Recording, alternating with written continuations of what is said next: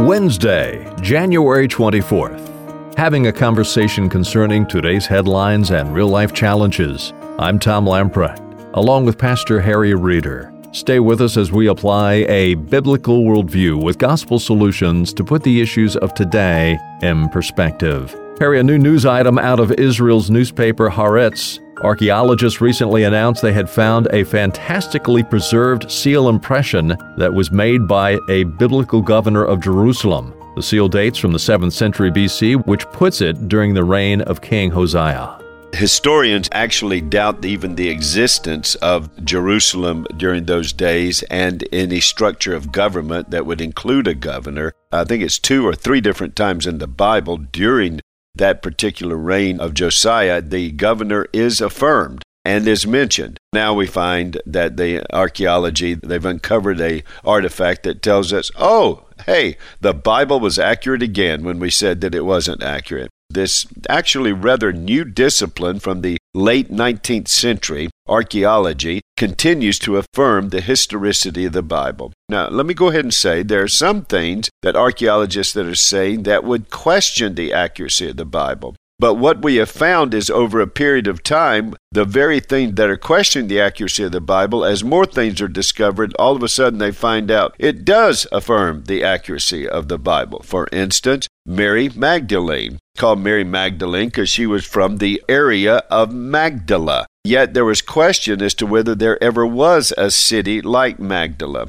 Well, not only has archaeology affirmed the reality that there is a city called Magdala, but it has affirmed the fact that it contained one of the seven synagogues that had been built in Israel. In fact, there are two of them on the Sea of Galilee, one at Capernaum and one at Magdala. They have just recently, when I was there a couple of years ago, they have also uncovered the vineyard or the garden of Naboth who had his garden stolen by King Ahab and Jezebel. And Tom, there's others as well. Indeed, seals belonging to King Hezekiah, a latrine built to a desecrated pagan shrine. In 1994, there was an inscribed stone known as a stele found near Tel Dan in northern Israel. That affirmed how Dan as a tribe had migrated up north, and that had been questioned, and now we find out that that is true. I remember the stories about Jesus. Well, there was no Pontius Pilate. We can't find any record of a Pontius Pilate in any of the extra biblical sources, particularly out of the Roman Empire, except for the fact that all of a sudden now we have the writings of uh, Josephus and we have the writings of Eusebius, and most of all is right there at Caesarea by the sea, where the governor's palace had been built. They uncovered a stone with the name Pontius Pilate on it. So, all of these things continually affirm the historicity of the Bible. And historicity of biblical truth is affirmed in the scripture with appeals to it. Remember how Luke, when he talks about how he had put together the Gospel of Luke and then later the book of Acts, refers to the fact that he had obtained his data, likely while Paul was in prison in Caesarea by the sea, from, quote, eyewitnesses. Likely he interviewed Mary herself, who was under the care of the Apostle John, because of the way he refers to certain things that she says when he refers to Mary in the biblical accounts. And beyond that, Tom, you have the Apostle Paul in 1 Corinthians 15 affirming the historicity of the resurrection when he says, Here are the witnesses, and he starts naming the personal witnesses and the groups of witnesses. And then he says, And by the way, there were 500 witnesses to whom Jesus appeared in the Galilee. Obviously, at that time, you could have called upon probably all of those 500 witnesses. You could have stopped Christianity dead in its tracks by just bringing out witnesses opposed to the resurrection that it actually didn't happen or bringing out the body. They affirmed the historicity of an empty tomb, the historicity of witnesses to the resurrected Christ. The Bible is a book that is rooted in history. Here's what many have said beginning in the 19th century. We think that these guys actually probably believed these things that they were true to them they were true. That doesn't mean that they were actually true. Well, what we find out, the Bible doesn't know anything about truth in terms of relativity or relativism in terms of truth.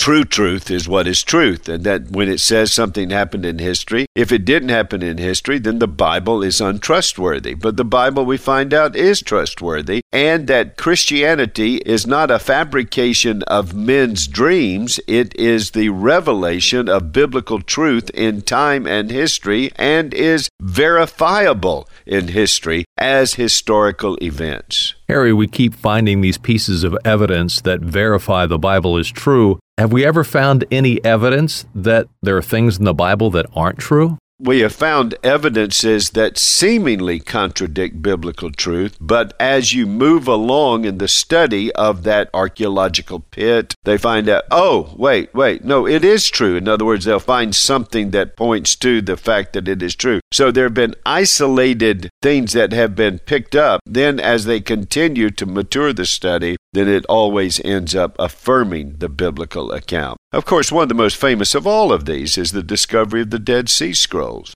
We had been told many things that the book of Isaiah actually is not the book of Isaiah. It's three books by a claim of someone who used Isaiah's name. Now, why did they do that? Well, they made that view of the book of Isaiah up not because there was any evidence, but the book of Isaiah contained prophecies. If you got a prophecy, then you got a God because only God can tell you what's going to happen because prophecy is pre written history. But if you got prophecy, then you what you need to do is you need to post date the book so that the guy's really fabricating the story as a prophetic statement when in reality it's already occurred and he's only reporting something that has occurred. Well, then lo and behold, we find out guess what? Dead Sea Scrolls, which predate Jesus, all of the messianic prophecies were already recorded and they found them in the jars.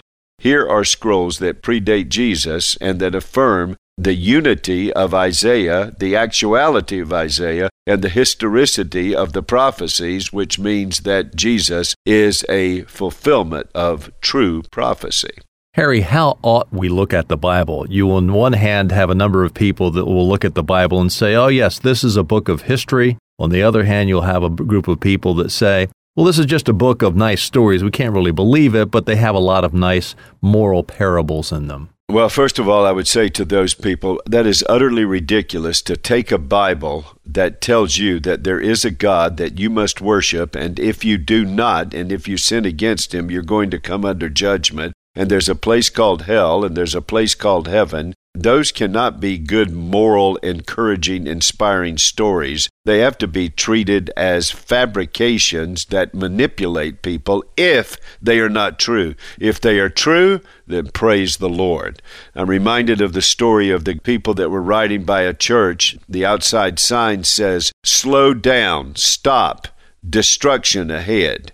And one guy got out of his car and went in there and said, How dare you put that out there, manipulating people according to their fears? Well, because we don't want you to be killed. Well, who are you to tell me? And he said, Well, all, all we are is the people that the highway patrol called because uh, one mile down the road, the bridge is out. So we used our sign to warn you. Well, the signs that believers put out, warning of a judgment to come, in that case, we're dealing with a physical death that awaited you. We give a warning of a spiritual death. The guy viewed that as manipulation until he found out what? It was true. And so people hear the warning of a judgment to come and see that as manipulation. And rightly so, if it's not true. But if it's true, it is a glorious gift of the grace of God, not only to warn you of the judgment of come, but to make a way for you to escape through Jesus Christ. The Bible is a dependable book. It's not a history book. It's not just a book of stories, it is a book of truth revealed through stories. And the greatest story is the greatest story ever told. God loves sinners, not by loving their sin, but by providing His Son as a Redeemer so you can be delivered from your sins. And that story is the truth. Here's what Jesus says Thy word is truth. As we close out for today, let me remind you to download the Briarwood app. It's yours free of charge. It contains a number of great Christian resources that will challenge your walk in the Lord Jesus Christ in a very positive way. Resources such as our five minute daily devotional that goes into the scriptures. It's entitled Fresh Bread. It's a part of our app Simply go to your favorite app store, type in Briarwood PCA. Again, this is yours at no charge. Well, do stop by again tomorrow, Thursday, as we continue our conversation and as we apply a biblical worldview to put the issues of today in perspective.